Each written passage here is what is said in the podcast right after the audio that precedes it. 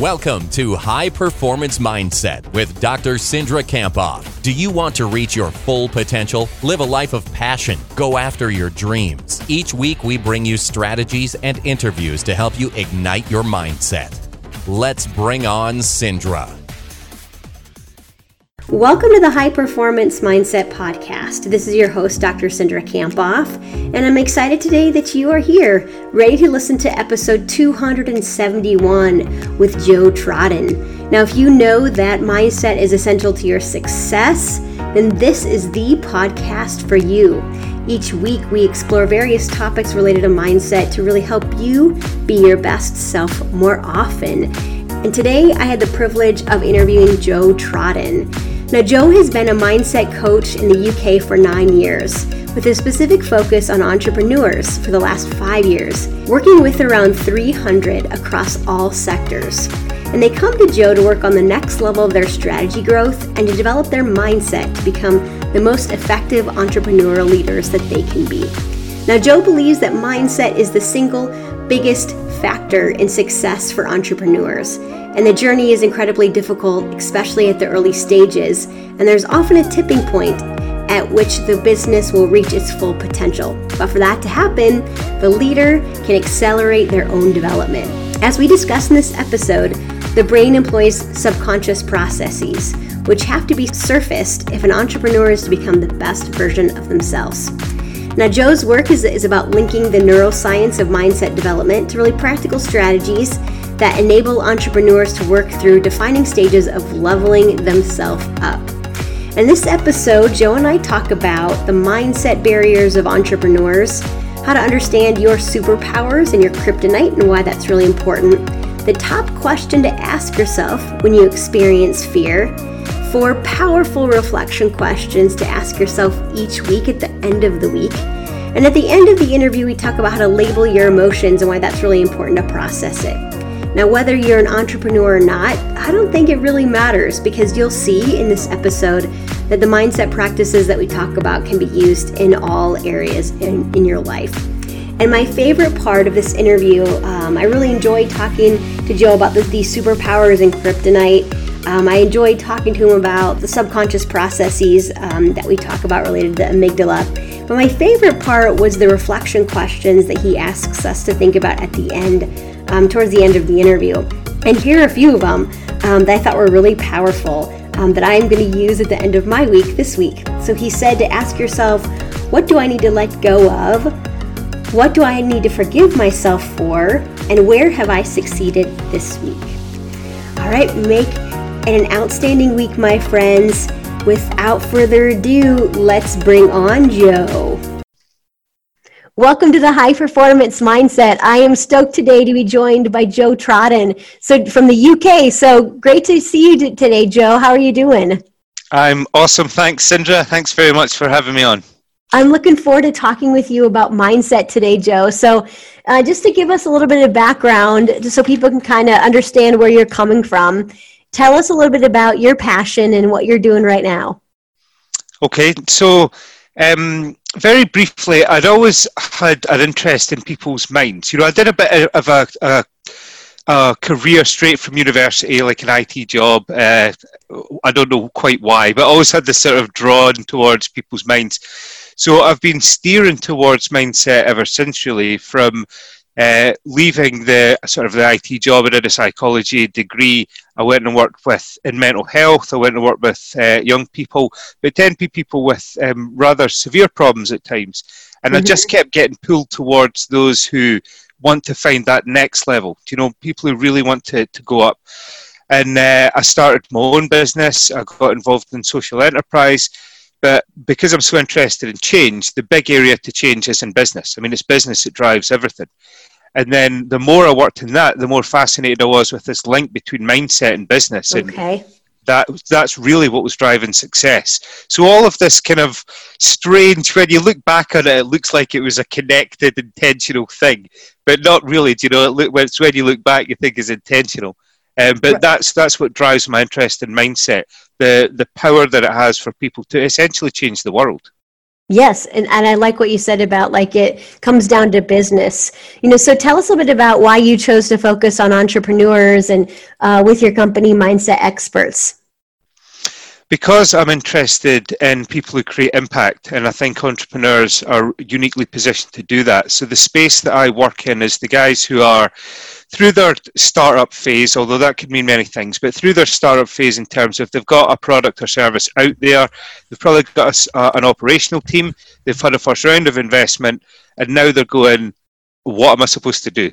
You know, how am I, how am I supposed to do anything beyond this? Because it's all chaos to start with, but then you really need to understand who you are, how you're going to run this, how you're going to lead, how you're going to delegate, what your strategic plan looks like.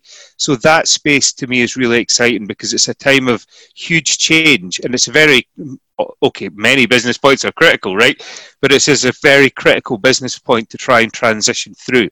Um, so that's why that group really excites me in particular. Absolutely. And I know you believe that mindset is like one of the most important factors in your success, just being an entrepreneur. And I agree agree with that, being an entrepreneur myself. Um, and I'm sure you, you know, you you see that, just how that plays out in your world and in, you know, in your business. But tell us why you think it's so important. Because you've you've got to know yourself. It's like when we talk about, the reason that I do strategy and mindset for entrepreneurs is because you can't have one without the other. So if we do the, the strategy, but we don't know the mindset, the chances of them being able to execute on that are really slim. And likewise, if you do mindset without having a context, like a strategy, that's really hard as well. But if you look at the way that um, I talk about it, there are many ways that you can create a strategy in your business. But it has to be, it's not how can it be done, it's how can you do it. You know, when, when an entrepreneur is sitting there, it's like, how can I do that? So you get people that are not great at networking, for example. So you'll have to work out some other way to, you know, use a business channel to do that. When people are communicating, they need to think about, how am I communicating? How can I be more effective in this team? What are my natural preferences? What are my blind spots? Like, all of these things combine to your leadership, your strategic approach to business, even the development of your product, depending on what that actually is. So all of that feeds in. And this is why I think it's just so, so important to understand yourself. Yeah, awesome. So self-awareness is really, I think, the key of building a business as an entrepreneur. Um, I'd agree with that. Um, so tell us a little bit about Joe. So one of the questions I always ask everybody on the podcast is about a time that they failed and what they learned from it. And the reason I think that's important to ask it right away before we kind of dive into some of these ideas you have is because, you know, I think sometimes it's like we got to make sure that we're real and, and we we failed as well, right? So we might be, um, you know, the C E O of, of a business but and help other people, but, you know, there's times where it hasn't gone great for us as well. So tell us about a time that you failed and what you learned from it. Uh, today. Today? Yeah. You know, today's yesterday, the day before. Um, no, it, does, it, it happens a lot. I think, um, so what my first business was a social enterprise that um, was designed to help young people to get into employment. It was a shop, you know, to give them experience. Um, and it just kind of petered out to um, to nothing, really. I mean, what what I'd learned from that was, and, and it ran and it got people, uh, young people into jobs and stuff. Like, there were some good things in there. But ultimately, I wasn't thinking about that enough as a business at the time. Um, I wasn't really thinking about pushing income streams. I wasn't, it wasn't, um, I guess it just wasn't being run in the right way. You know, people still won from it, but it just wasn't what I hoped it would be. And so I closed that and then went on to um, work for this great company, Entrepreneurial Spark. I mean, I have to say, it was like moving on from that, the next chapter was really exciting as well. So it was it was something that I just let go. One of the things that was about that was I almost, at the time when it was time to let it go, uh, what was hard was then people sort of going, oh, you know, it's that, oh, it's not worked out. It's not, you know, that, that kind of right. The sympathy thing at that point. And it just makes, it doesn't make you feel good, you know, when people are giving you that, oh, have you failed at that thing? You know, rather than the, and it's, I, I can assure you, I can imagine it's worse in the U K than it is in America around, you know, the the the failure here is really, uh, it's almost like you get one shot, you know, you've got one shot and you didn't make it, so that's your turnover. And now, you know, now you can go to the back of the queue and start again. I don't know what it's like over there, but failure's a big thing here. There's loads of them, you know, there's loads of things around. I burned a lot of money on marketing um, in my business when it was, I really didn't need to do that. Um, loads of things that I learned from that too, around how I should have communicated better, how I was really impatient in terms of my mindset, and I was just like, the more money I throw at this, the faster we'll solve it. You mm. know, that not that's not the right thing to do. A, a final one, just a, a, a very quick one as well, about being in a meeting and going off track. You know, I was in a meeting with a client and it's quite a big deal and it's going off track. And then I, I try and force that as well. You know, I just try to go, oh, right, how can I give you value then? You know, this thing isn't working, so how can I give you value? And reflecting on it, it was like, you should have just trusted the process. What was agreed up front, let's go with the process and see what comes out the end of it, because otherwise you end up in a bit of a mess. But it's the reflection on all of these things that just helped me to... It helps me to learn, but I mean, of, of course I still fail. Even, you know, I'm a, a mindset guy, right, and I, I work with it every day, but there's still times where I walk out of a situation going, ah, oh, Joe, what did you just do there, you know? So it happens all the time. Well, and I think, Joe, like mindset is a practice, and kind of what I mean by that, it's not something we're really born with, and it's not like something we can do today but not tomorrow, right? Really practice, yeah. You know, this this idea of the high-performance mindset. I, And I, f- I find the same way is like I get my own way, even though I know all these principles, right? So, you know, uh, but what do you see, like, especially with entrepreneurs, what do you see as kind of the common um, mindset roadblocks? And then, you know, what are the ways that you would help somebody overcome them?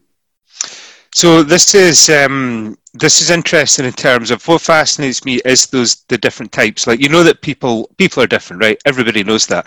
But you just, the more you work with them as a coach, and you'll have experiences too, no doubt, you know, just how different people are, you mm-hmm. know, in terms of what they really can't see. You know, you're standing looking at a situation from the outside going, do you know that you're doing this? You know, and they just don't. Um, so there are a couple of things that in the early stages of entrepreneurship, if you've got uh, listeners out there that are, you know, I've got an idea and I want to go through with it, being able to handle like the rejection and the chaos at the start is is hard, because nobody cares what you're doing, you know? I mean, I, I don't mean that, and I, you know, they don't though, right? You know, when you sure. come out there, you think, hey, this is my world-beating idea. But you, I was talking to somebody else and saying, you could have a cure for somebody's broken arm, and you take it to them, and they go, no, I'm fine. I'm, my broken arm's fine. I'll, you know, I don't need anything. Like, it's so hard to get attention, and it's so hard to get your model right, and you're so in love with it. So, mm-hmm. in terms of a mindset in the early stages, being able to detach yourself uh, from your idea. Is, okay. is hugely powerful, and not being obsessed with your plan, you know, being okay. adaptable is so important. But moving moving through the stages of entrepreneurship, the guys who are super adaptable at the start, they actually get in their own way a lot when they get to the stage I deal with them, because it's at that point that you do actually need more structure, more of a strategy, more of a plan. And if you've got a team there, you can't continue just going, well, we'll do that opportunity, this is what we're doing today, we'll take that, because then they don't know what's going on either. So the types of things that I, I help them with at that point are really understanding what their leadership style is. Okay. You know, some people are supernatural with, not supernatural, very natural, some people are supernatural, very natural with uh, with people, you know, and the it's about then, how do you leverage that? You know, how do you leverage your relationships? It's like one I work with who, whenever they've got a problem, the first way to think about that is, how do I people my way out of that problem? Hmm. You know, how do I bring somebody in, or how do I make that a development opportunity for a staff member? Like, that's just naturally how they do that. So they can use that strength as part of the way that they develop their culture and their organization. And that isn't the same for everybody. You know, there, yes, you've got a team that's there, but you could take somebody else who is incredibly uh, driven and single-minded.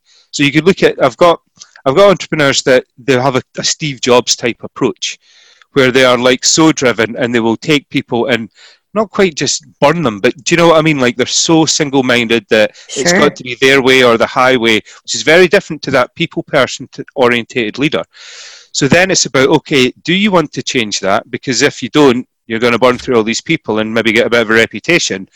But if you don't, how do we structure your relationships so that that isn't a surprise to the people you work with?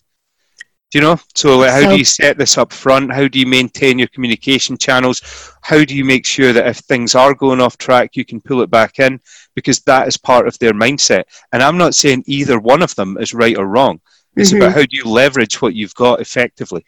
Right. And I think about how one of the things you help people do is better understand that like their superpowers and their kryptonite, right? Yep. So yep. I'd love to hear what you think about, what do you mean by superpowers and kryptonite? Maybe what you're talking about right now is kind of like a superpower. If you're really relationship driven and you have yep. this leadership style, that could be your superpower. So um, Joe, tell us a bit about those two ideas. What do you mean by superpower and kryptonite? Cool.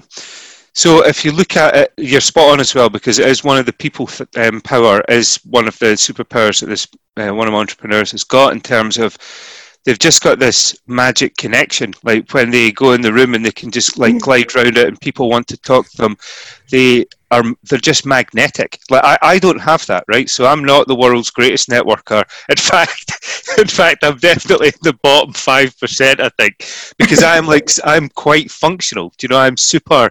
What's the problem? So when we meet at a networking event, I'm going, well, what's, how do we help each other? What's the problem? Not in a user way, but just in that kind of, what's the functional purpose of all of this?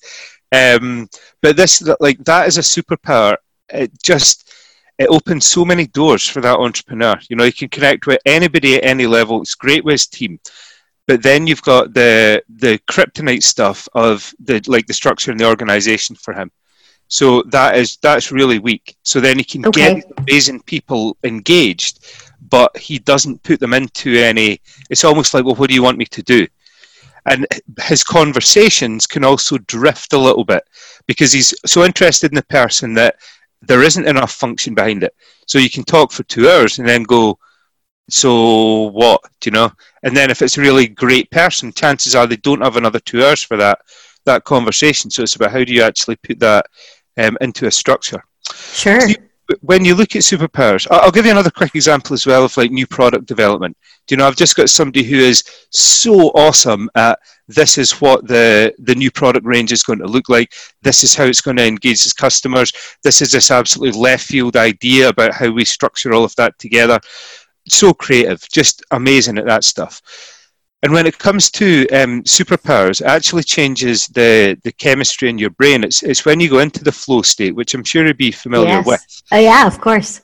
Yeah, so when people are in the, the flow state, for anybody who's not familiar with it, it's a, a brain state coined by a guy, Mikhail Csikszentmihalyi. It did take me a long time to practice saying his name. Um, but what happens there is your the brain chemistry changes and you get uh, uh, things like norepinephrine, which gives you energy, which is why you're in flow and you're using a superpower. You get this burst of energy. So if you're that amazing networker, you're only tired after the event because you're so engaged when you're doing it. Or if you're that new product development person, you're so engaged when you're doing it, so energized, it's only after it you're tired. You get things like uh, anandamine, which is supposed to uh, increase lateral connections inside your head. So it's almost like taking the contents of your head and laying it on a table in front of you so you can make all of these different connections. You know, so our people person remembers all your kids' birthdays and you should meet you, and the N P D can try all these, uh, pull all these ideas together. So it's almost, it's just like this biological advantage that you get um, when you're in this flow state, which is why it's so important to understand what they are and leverage them. I know I'm, t- I'm talking, I want to make one quick point on superpowers as well. Okay. People, people often, my entrepreneurs often feel guilty when they use mm. them because mm. they enjoy them so much. You know, the, the new product development person is so important for their business and their investment case. And my um, people person, he gets that buzz and it's so important for the business. But because it's something that they really enjoy and it gives them that energy and that flow, and they actually sometimes feel guilty about using it because it feels so good, and you're not working hard if you're doing something that feels sure. really good, you know? Yeah. So we have to uh, be mindful of that. Um, but it's it's the only way you can get to world class, because you've got all these kind of brain chemistry advantages, your physiology changes. Like, that's where you become world class. Um, yeah. So it's ah, that's good. It's important so- to stick with them. Well, Joe, this is what I'm thinking about is like, okay, how do I know what my superpowers are? How do I know what my kryptonite is? What would you suggest people who are listening consider about trying to figure out what their superpower kryptonite, what that means for them? Yeah. So like crypt, kryptonite, obviously on the other side is just the stuff that drains your energy. Do you know? Sure. These are the things as an entrepreneur that if you have to do them, do them, but your plan should have a, a time on them when you are not doing them. Because if you take some of my guys, like with their numbers, for example, it drains them. Like the finance side drains them.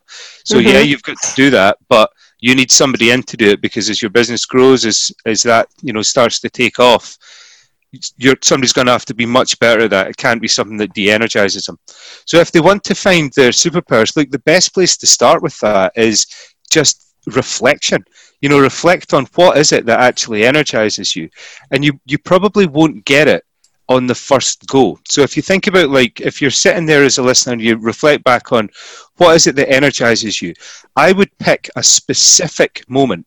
So not like, um, you know, I like networking uh, or uh, I like design. Like, think about a specific moment in time and then go, what were you actually doing in that moment?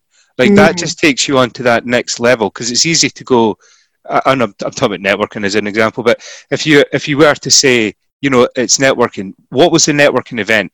And like, why? Why was that giving you so much energy? What were you actually doing in that moment?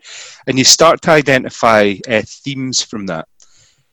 So I'm thinking about, like, superpowers is really what, what gives you energy.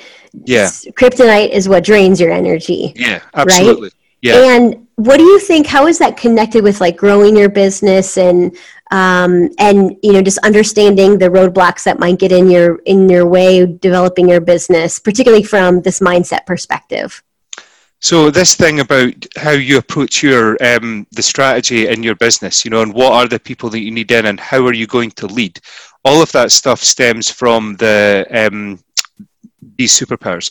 So this, that, that intensity that some of those entrepreneurs have got, understanding, like I say, that that's going to, like, burn through people at times, and how do you make sure that you actually use that effectively? Because that superpower, if you continue to develop it, like, you're so so driven on that vision, um how do you make sure that you're not burning people as you go? If we look at my yeah. people person, how do you How do you use that superpower effectively? Well, what happens at the moment, I can get these great connections. We're all, you know, everybody's really happy, but then things drift. So why is that actually happening? So this is this thing about, if you understand what's energizing you, understand what the superpower is, what the themes are behind that, when is it you use that that it's really effective? And when is it you use it and it's not as effective as it could be? And what's going on at the back of that? Oh, I would that's say good. it's, It's really important to, I mean, I'm going to say this because I'm a coach, right? But it's really important to get a coach. You know, it's really important. I've got a coach. It's really important to get somebody from the outside that can help you to see some of those things, because you can't see it. You know, it's like the thing of going, put yourself in their shoes. Well, you can't really. You know, you can't think how somebody else thinks. This is why, um, and I've no doubt you've seen this before, when you point out something to somebody and they go, I, I didn't know I was doing that, or... Right. Wow, you know, what an amazing insight. Even saying to them, have you noticed how good you are at this? And they go, isn't everybody just quite good at that? You know? Yeah. Oh, I never knew that about myself. You know, absolutely. yeah, yeah, yeah. Yeah. yeah. Yeah. And Joe, I have my own coach as well. And I think she really helps me play at another level of my business. So I completely agree with that. You know, um, Joe, and I'm thinking about the barriers that you talked about, you know, the two barriers you said, like rejection and chaos. I think another yeah. barrier that can get in people's ways is like fear, right? Sure. Like, um, especially when they're starting, like, what if this doesn't work out? What if it flops? What if I go bankrupt? Right? Kind yeah. of these what ifs. So tell us about what, what, how do you see the role of fear uh, playing into, like, just particularly the startups, um, but also like just the entrepreneurial journey in general? Yeah. Um, I think it's it's important to understand what you're afraid of. Um, I, th- I also think we have a real problem. Like, I wish the word failure just didn't exist, other than for some mm-hmm. technical scenario, because there's a real push on, and again, I don't know what it's like over there, but this kind of push on some somehow redefining failure. But nobody, if they say you failed, that that, that automatically just doesn't feel good, do you know? So right. we can call it like a first attempt in learning, or, you know, I see these other things around that, but that's still not how it feels as an emotion. Um, I think that the, the only reframe on that at the start is to be, like, if you look at what actually is failure, is failure the fact that you try to do this and you go out to the marketplace and you aren't exactly right about your idea? Is that failure, or is the failure not trying? You know, Absolutely. Is this the failure that you just don't take the move? And the whole mindset thing about the start of that is that if you are prepped by the right people and you think about it at, at the start of that journey to go, I I know that I am wrong about some of this stuff. And my journey is to find out, am I, you know, am I wrong about that customer? Am I wrong about what they want? Am I wrong about the price point? You know, to give yourself more permission to be curious and to explore things, that mindset at the start, rather than the mindset of, here is my exact plan, and if this exact plan doesn't work, I'm a failure. Because I've worked with hundreds of entrepreneurs, and I have not once seen the day one plan be the thing that actually happens. That is, that never, ever happens. So yeah, when we talk about the mindset and the, the fear angle, entrepreneurs at the start of that journey should be prepped with, what you're about to do isn't going to work first time. So mm. be prepared to be curious, be prepared to look yeah. at different things. Because um, the the fear for me around that is, well, you know, again, you'll know this stuff, but the like the biological nature of fear in your amygdala. You know, that your amygdala is a fear center inside your head, and it was there for evolutionary reasons to, if you saw a, t- a saber-toothed tiger, you just reacted. You know, there wasn't a logic processing moment. It was just, that's a dangerous thing, run away. And your amygdala holds memories. So the the more you associate something like, you know, a, a customer rejection, like, mm-hmm. and as a, this negative thing, then your amygdala stores that memory and goes, no, we don't like that. And this one might reject you, so don't do it. And the fears that we face now are much more psychosocial, obviously. So it sure. isn't fear of, you know, saber-toothed tigers. It's fear of social rejection. I mean, when we talk about rejection, it's not just customers. It's people feel that they'll be rejected from a fear group. They lose uh, from a peer group. They lose face.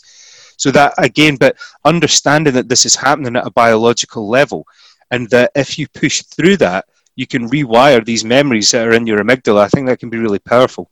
So tell us, Joe, in your opinion, like how to actually do that. Because I agree that a lot of the the failure is uh, more of this emotional reaction. Um, and, you know, we can easily associate, uh, right, when I don't get a, a, a customer says no, uh, I can have an emotional reaction to that and then continue to think that, you know, this isn't for me, or this isn't going to be successful, or I sure. can't do this. So tell us about how you think that we could rewire the brain so we're not feeling so much fear.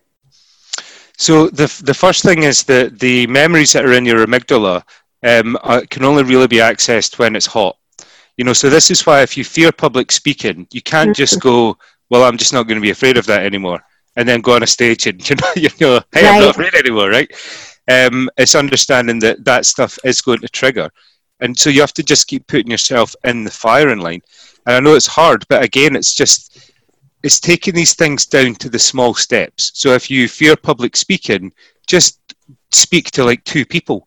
Just go to them and like your friends and say, you know, I'm, I'm working on public speaking. I'd just like to try and speak for two minutes on something. And then your amygdala goes, well, actually, that wasn't as bad as I thought it was. Right. I can do this. Yeah, exactly. You t- and, and it's almost like... It's not. It's not quite a dialogue. It's a bit. It's a bit like the inner inner critic. You know, that voice of doubt that's inside your head. That's kind of tied to your amygdala, that it, in a sort of biological way.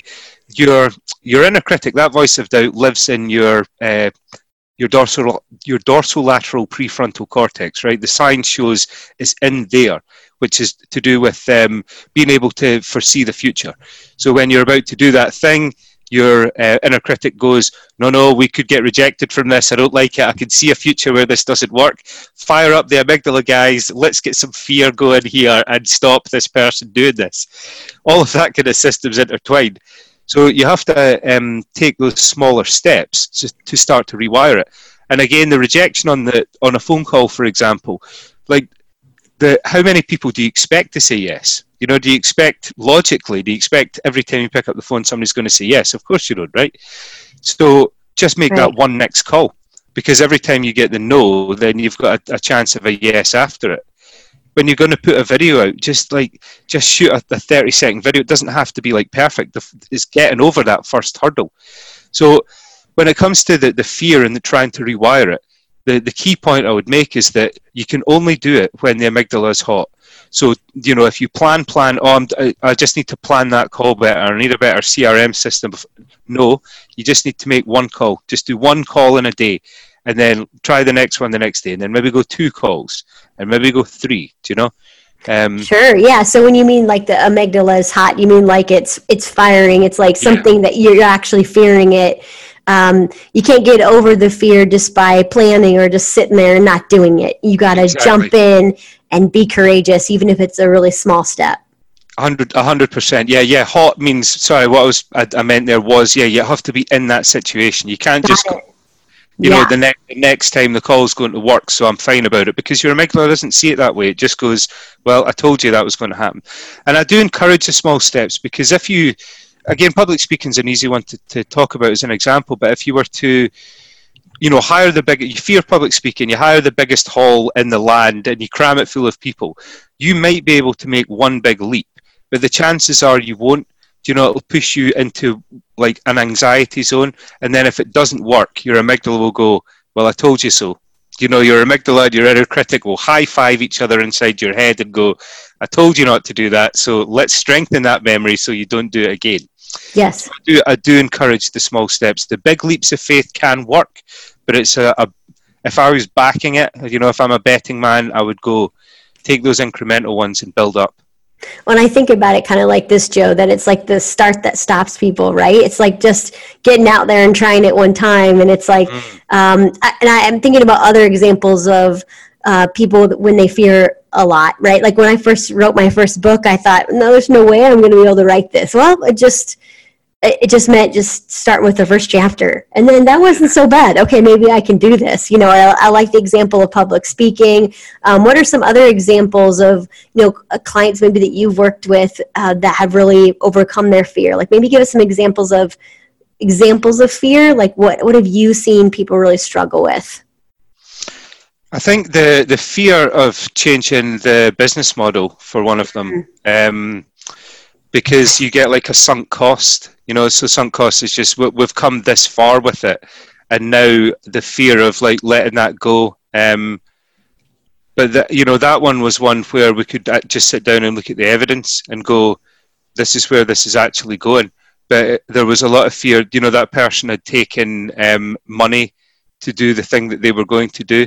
So then it was, you know, how do I tell that person, maybe I can still turn this round and make it work. Um, so there's there was a big fear of letting go of that. There's the, the fears of um, there's a lot of fear around communication. You know, communicating with people in the right way, and the the more when you're talking about co-founders um, and when you talk about conversations with investors, like the level of honesty that they have to have there, and the fear of what the, the fallout is going to be from that. You know, I think that everybody still carries over. There's still the, those fears of rejection in, in whatever way. You know, the fear of um, imperfection. Um, even though, again, it's in, logically, it's just a, a false concept. You know, just right. What is that? It doesn't exist. Every it's like a happiness horizon. You know, once I get there, it'll be happy. Right. You won't, because it'll move again. Or once it gets there, it'll be perfect. It won't, because you'll see another way to improve it.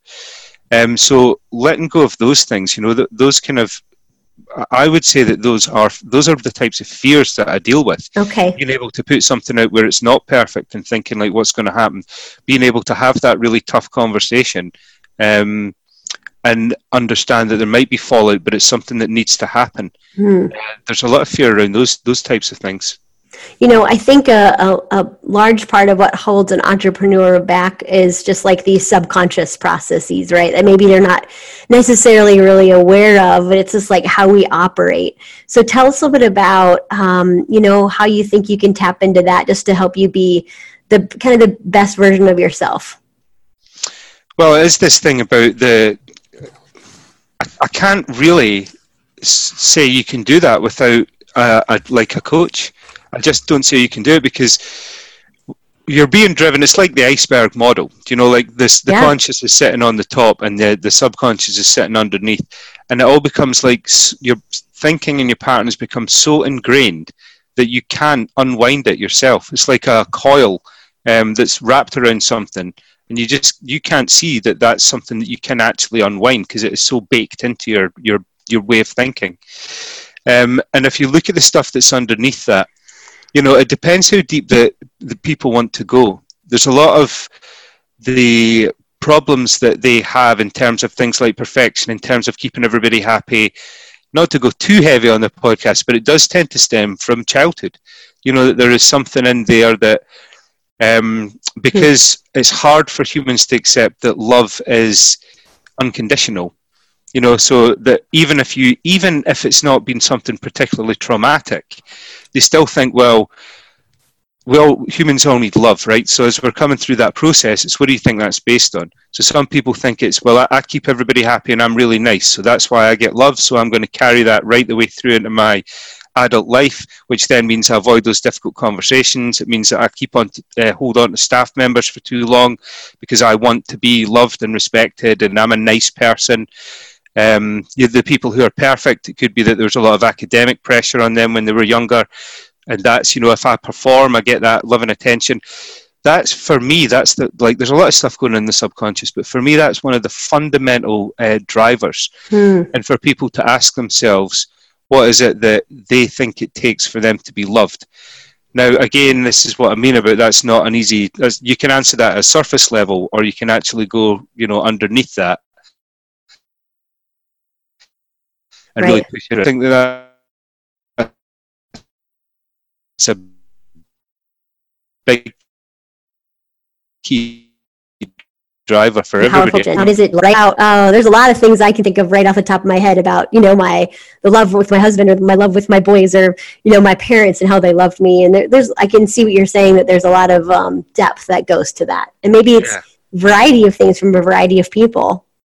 Yeah, yeah. I mean, it, it's just something that I think that the key one for me is the um, that childhood. You know, I guess the, the love of parents, because that's your first experience of that, right? Um, you know, what what is the what was the thing there that drove that? And even where it is unconditional, I don't know. Like, again, this is quite this is quite a big existential topic for the podcast, right? But I don't know um, if when you're that age that you can believe an unconditional love. Like there's a, like there's a you believe it's almost like when you're very young that exists, and then as you start to grow older, and it's probably society driving that a little bit about what expectations are in terms of intelligence or attitudes or cultural pressures and all of those things, but then it gets to this conditional point. But it's almost like you can't understand that in your head. Say that's between maybe say it's between sort of five and and ten. It's quite hard to understand what that is in your head, and then it just creates this thing in your subconscious. This is how I'm supposed to be in order right. to be accepted, and then that yeah. starts to get pulled right through your life in various forms. Yeah, you know, Joe, I know that you're working with some um, entrepreneurs on kind of taking their their leadership to the next level, and one of the things that you're helping them do is think about like how can they be an authentic leader. Sure. And sometimes I think what holds us back is maybe these expectations of other people. It doesn't. We kind of think, well, we'll be accepted if we're really ourselves, right? And I I find it really difficult, and in some situations I find it even difficult for myself to be Cindra Kampoff, right? Where it's something I'm working on, continue to kind of show up authentically. So um, tell us a bit about how you might work with an entrepreneur to, um, you know, connect with their authenticity and, and why that's important. It's because the, you know, these sort of contextual identities. So if, when I work with entrepreneurs, you've got like, you've got a core, right? That is basically you at the core, and that is what is positive and good in you. This is this is my belief system, um, and some of the um, psychologists that I follow. And then you've got these various identities around that. So you've got like entrepreneur comes off that, you've got partner comes off that, parent, friend, you know, all these different contexts that you operate in. But this thing at the core, part of that comes over into those different areas. So it's not always about, you're not like one person all the time. It's not that you are... Um, playing a role. Do you know, like your authentic self as a as an entrepreneur is still different to your authentic self as a parent, and I get them to try and make some separations mm-hmm. there where they need to. There's a, a really nice quote I like from Brendon Burchard about um, release tension and set intention, because yeah. I had people that were guilty about um, they didn't feel they were being a good enough mother. you know, but I've got all this work to do. Like, there's all this work to do as an entrepreneur. So it's like, you need to put, draw some boundaries here. Like, you need to put some lines in place to go, before you walk in that door at night, release that tension and set your intention. And the intention is to be the best mother I can be. I can let go of all the stuff that is, you know, from that entrepreneurial context, because that's not who I need to be in this moment. Hmm. So I think it's really, I think it's really important to think about who you are in those different contexts, and it is an authentic mm-hmm. self. It's not that you have to be one in all of them, because I, I think that's, I don't think that, in my experience, I think that it helps people to separate those things out a little bit. Yeah, I, I hadn't really thought about that, and I appreciate you saying that, because right, my authentic self and what I need as an entrepreneur, as a podcast interviewer, as, um, you know, as a mother, as a wife might be very different. So, mm-hmm. and I love what you said about release tension and set your intention. Mm-hmm. I thought that's powerful, because I think about times where it is kind of, we're just tense and on our drive home, you know, and then we, we don't really think about how do we want to show up and what does yep. our best look like right now, and, and yep. get that intention, get, get in that space. Yeah, and even, uh, look, I mean, that's, that's Brendan's line. I wish I could take that, you know, it was mine, but yeah. um, it was even in moments, so like coming out of a meeting, you know, that say a meeting hasn't gone particularly well, just remember, reminding yourself to just try and, okay, just release that, and what's the intention for the next thing that I'm going to do? Um, but yeah, moving between those environments, I think is really is really key to do that type of thing. And understanding, excuse me, and understanding that you can be yourself. You know, see, when you have that confidence, you actually know who you are. It's even when I was talking about those, those that that driven um, type of entrepreneur that is going to burn through people.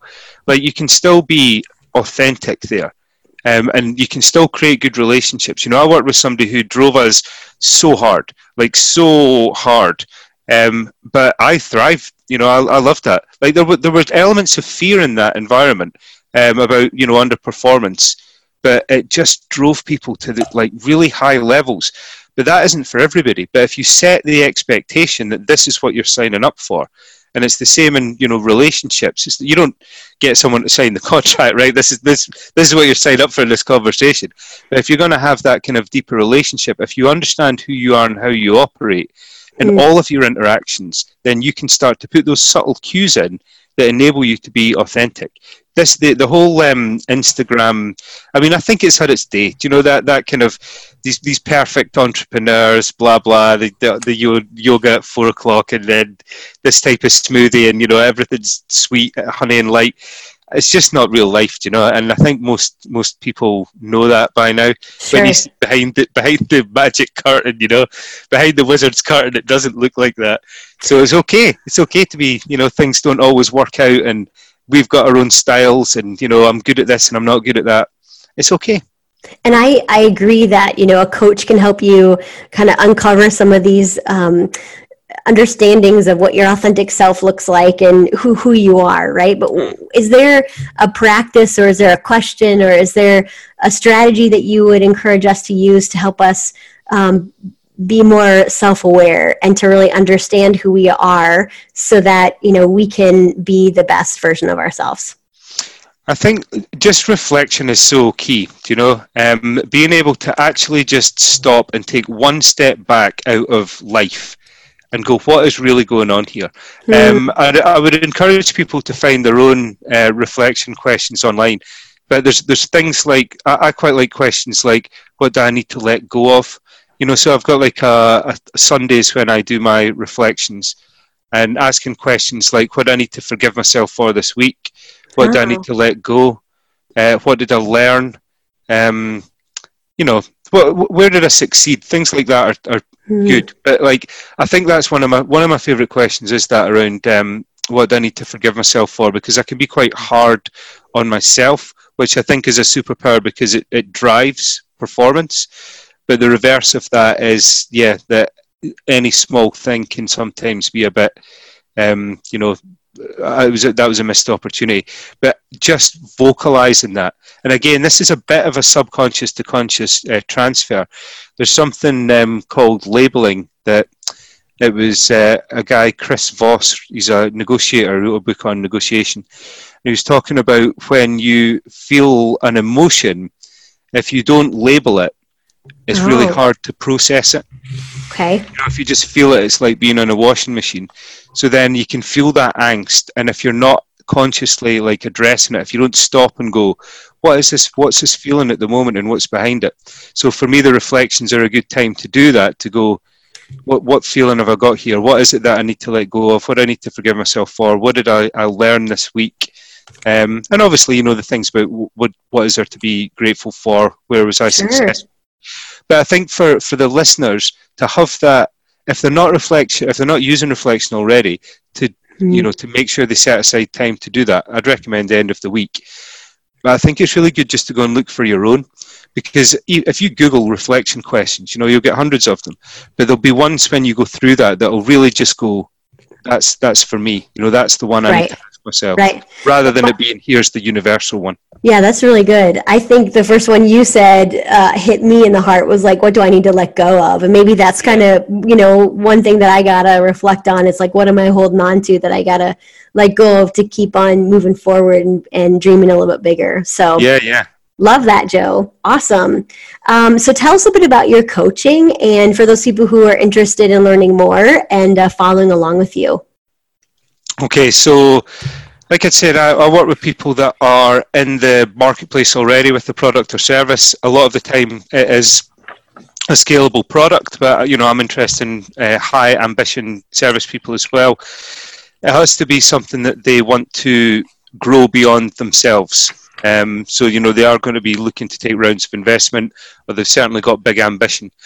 But the challenge that my guys face is that they come through that startup stage and now they just feel a bit like, I, I know there's another level, but I don't know what that looks like. So I know there's another level to me into this business, and I feel it every day, but I just don't know what it looks like. And because I don't, I end up going back on the hamster wheel and just, you know, chugging out the, what I'm doing. They're not desperately unhappy people. It's not a rescue job, but it's just that feeling there is another level here and I don't know how to access it. So what we do over the first twelve weeks is really sort out, what do you actually want? Um, you know, who are you? What do you actually want? And then we dive deeper into the things like their superpowers. How do you leverage that stuff? Your thinking, your communication style, your leadership, what the foundations of who they are, uh, and then their strategy. So because nice. Those two things are so intertwined. And then after the twelve weeks, they'll leave. They'll have a much deeper insight into themselves. They will have an actionable strategic plan. And then we make that decision as to, are we right to work further with each other? Because I, I'm almost like a, a certain part of people's brain, you know? Like, and if you're missing that part, then engage me. And at ah. the end of the twelve weeks, we'll work out, are you missing, you know, the part of your brain that I am, or are you? Do you need somebody else? Let's find that person. And it's just really important to be genuine about, if I'm not the person, then cool. You know, yeah. let's yeah. let's find the person that is. So that, that's yeah. how it works. That's awesome, Joe. Well, um, I'm grateful that you spent some time with us today on the High Performance Mindset, and I uh, appreciate all the, the work that you're doing in the world to help entrepreneurs uh, thrive. And I want to share with you just some things I got from the interview as a way to recap, and I think people will be appreciated. Uh, just appreciate the kind of summary. So I loved what you were talking about, like this kryptonite and superpower. And your superpower is really like what gives you energy.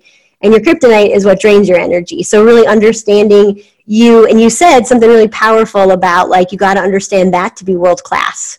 So I thought that was awesome. And then we were talking about fear, and you said, you know, what, how do you define fear? And is fear, like, is it not trying, right? Like, is it, is it, is it worse to, like, not try versus to get out there and, and really take these small steps is really the key to address that fear. Um, and I also liked when we were talking about fear and you said, like, have more of a curious mindset, just like an explorer mindset when you're getting ready to launch an idea or a business, you're knowing that it's not going to go perfectly and that it's going to fail. And then um, release tension and set your intention, Brendon Burchard. Um, but love that because you explained it and you, you know, even if people haven't heard it before, it's like, um, that's awesome to help you think about the different areas in your life and being authentic and how, um, you know, your, you might, your authenticity is in different in these different spaces or different roles. Um, and then lastly, your questions that are really powerful to help you reflect on um, your week and how it's really important to understand yourself. So questions like, What do I need to let go of? Um, what do I need? How do I need? What do I need to forgive myself for? Uh, where did I succeed this week? And just kind of labeling that emotion, understanding it, so that you can really um, be your best. Mm. Yeah, good True. stuff, Joe. Awesome.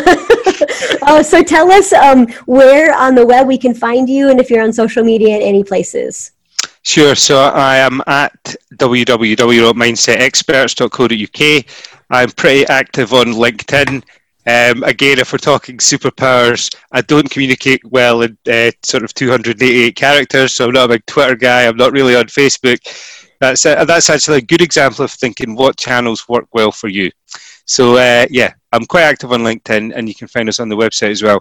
And if anybody does have any questions about mindset, or they just want to ask something about what's going on in their business, if what I said resonates with them, um, you know, I, I can assure you I'm not a hard sale merchant, right? I mean, you won't be either. You know that when you're here to actually help people, you help the people that you can help. Um, so it's not it's not a sales thing. It's about whether I'm the right person to help. So I'd love to speak to any of your listeners. Sounds great. So you can get, head over to mindset experts dot co dot u k yeah. uh, to find more about Joe. And the show notes today and the summary is going to be at cindra kampoff dot com slash Joe. So thank you so much for joining us t- today. Appreciate your time and energy and your wisdom, Joe. Thank you so much. Really enjoyed talking with you, Cindra. Thank you for having me. Thank you for listening to High Performance Mindset. If you like today's podcast, make a comment, share it with a friend, and join the conversation on Twitter at mentally underscore strong. For more inspiration and to receive Cindra's free weekly videos, check out d r cindra dot com.